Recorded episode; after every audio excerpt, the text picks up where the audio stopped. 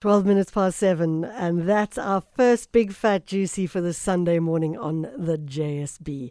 Hey, it just makes me think maybe our theme for today should just be some really cool reggae and ragga tracks and soul tracks. And if you feel like that's the route you want to go, you are welcome to SMS your big fat juicies. Tell us what songs you want to hear.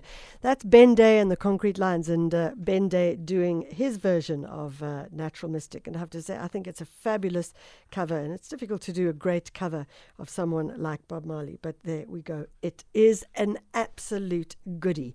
We're going to crack into our first story. As I mentioned in the introduction, today is World NGO Day. I'm never that comfortable with the term NGO, but that's just my personal opinion, non-governmental organizations, because it implies that everything else is a governmental organization. But what if it is just an organization? It might be a not-for-profit organization, and that's something different again.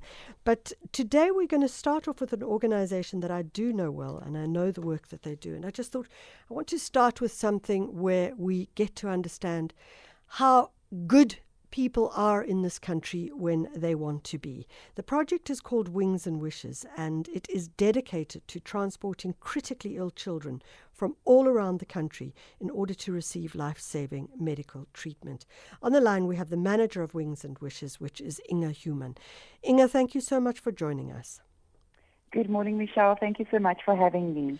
So, Inge, I have given sort of an overarching description of Wings and Wishes, but it may be worthwhile for you to just explain further what the organization does and how it does it.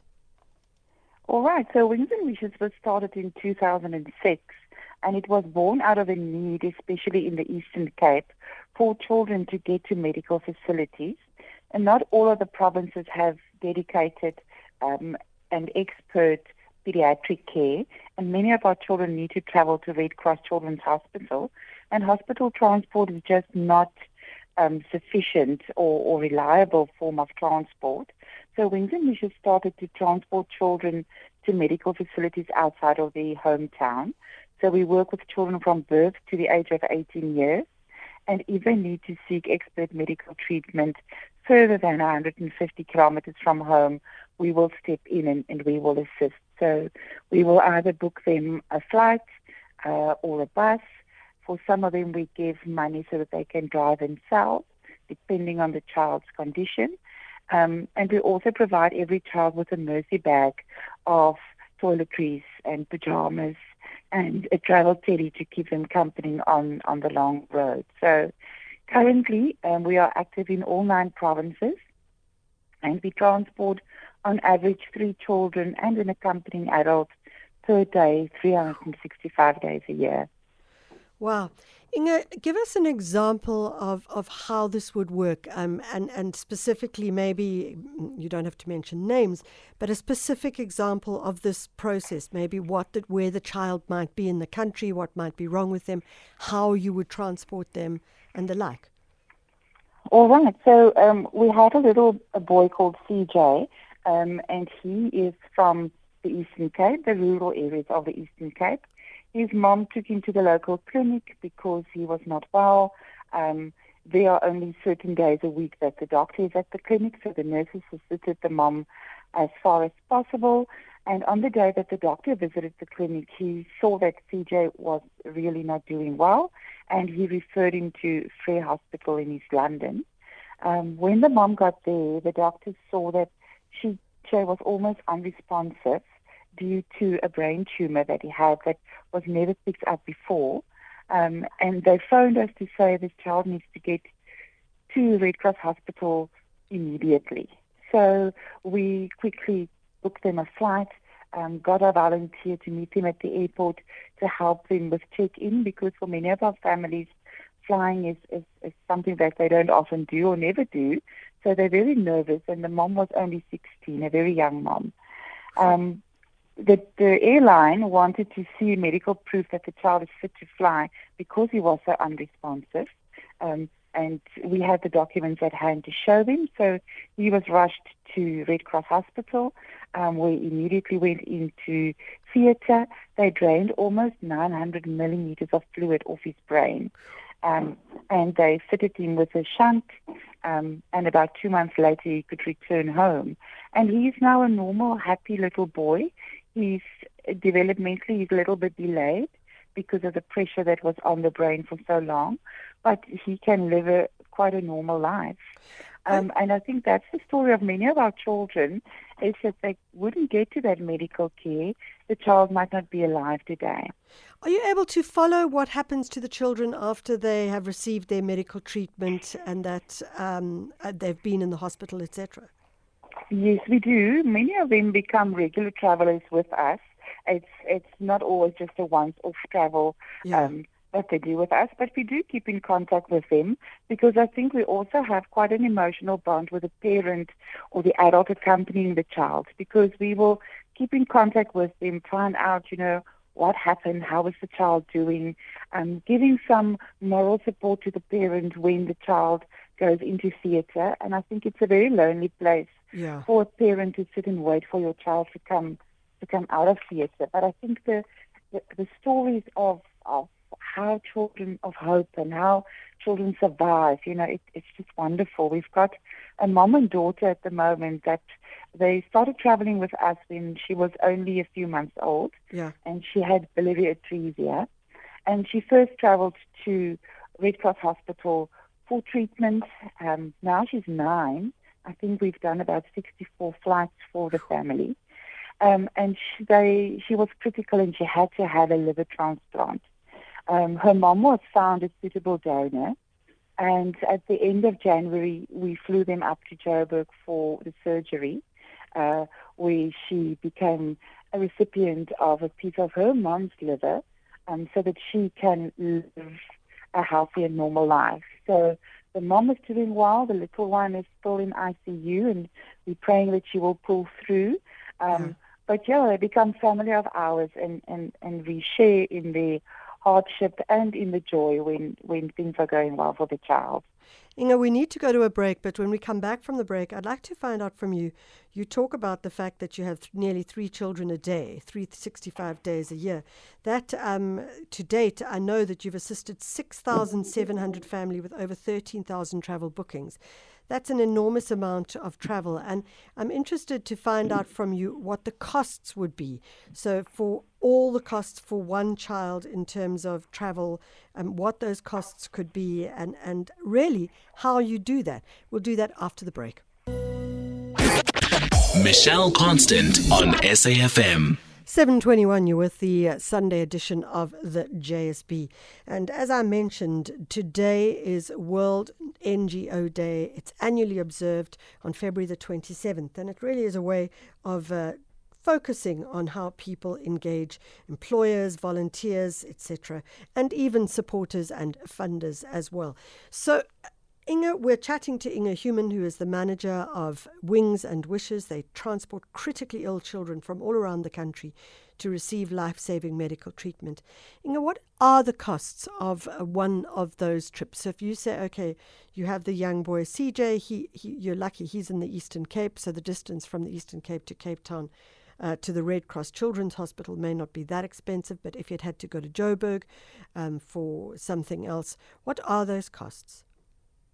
Yes, I think, it depends on where the child stays, the mode of transport the child needs to take to get to the medical facility, and, also which day of the week the child is traveling. All those things play a role.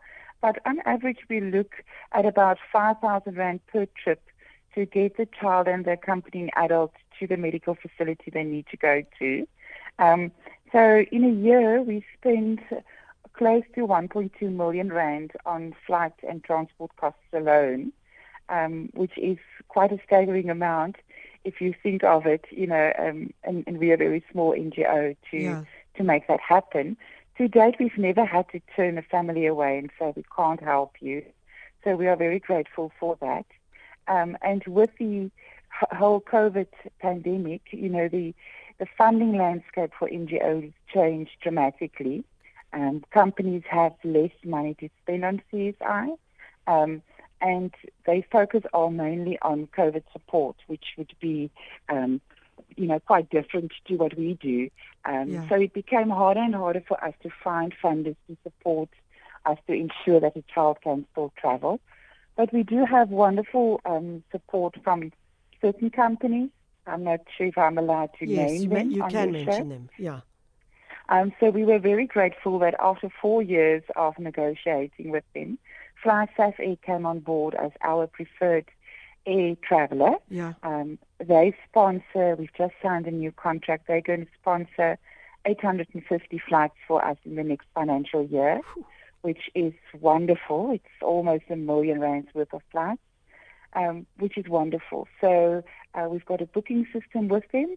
Of course, children can't fly on a Monday or a Sunday or a public day before public holiday, but still they are a huge relief to us that they are willing to assist. We've got Hertz, that is our transfer partner, so they will meet the family at the airport, take them to the hospital they need to go to. So there are people that assist, but the cost is staggering to ensure that children get to the medical facilities where they need to receive their treatment. Inge, I know that you also do broader support as well for the families. Just briefly explain that to us. Yes, as I explained, we do give each child a nursery bag. When they travel with us, it's a little backpack with toiletries, some activity book, pajamas, because many of these families, you know, it's so heartbreaking when I meet them at the airport. They arrive with plastic shopping bags, their clothes packed into that, because they don't even have a suitcase to travel with. So we give them the little backpack that we can fit the child's stuff into. Yeah. Our bus travelers spend many, many hours on a bus. From Umplata to Cape Town, they spend about 19 hours on a bus. And with a sick child, you can imagine that that's even worse. So for our bus travelers, we have a blanket, especially in the winter months when they travel from afar. And we also give them a little snack box with treats that they can have on the bus, because buses don't provide any refreshments. And then, as I said, you know, we do keep in contact with the family. If the child is going for a major op, we will see how the mom is doing. If the doctor wants the other parent to be there, we will transport the other parent to be there just for the day of the surgery. Yeah. And we also have volunteers in most of the big centra. So if we speak to a mom and we see that she's really battling, one of our volunteers will go and sit with her for the morning and just comfort her and make sure that everything is okay. I think having a sick child is a lonely journey. There's lots of support the moment your child is diagnosed. But people forget that it is a long-term thing that you're going through, and after a few weeks people carry on with their lives, and the families are left on their own to see the child through on their journey to health. Yeah.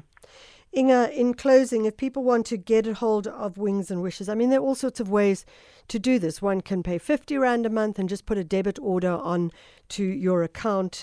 You can do it as an individual. You can do it as a corporate. Now is a good time to do it as a corporate. We've come to the end of the financial year, so there's all sorts of opportunities in that particular situation. How do they get hold of you? Yes, please. We want people, don't think that, you know, I don't have much, it's not going to make a difference. Like you said, even if you just sign a debit order for 50 Rand a month, that is 50 Rand that we are guaranteed is coming in every month and makes a real difference in the bigger picture. We can also issue a Section 18A tax certificate to companies and individuals for their donations. So there is some form of rebate for you. So they can either go onto our website, www.wingsandwishes.org. There they will see there is a donate button that will take them to a page where they can sign up for a debit order, or they can just email me, inge.h@wingsandwishes.org, or just contact me on our all hours number, which is 078 494 6404. 078 494 6404. 6404. 078 494 6404. That's Inge H. That's INGE.H@wingsandwishes.org or 078 494 6404. 04. Definitely something that you could consider. And as Inge says, 50 Rand a month, just put it on your debit order. And if many of us did that, we could make a huge difference. It's 7.28.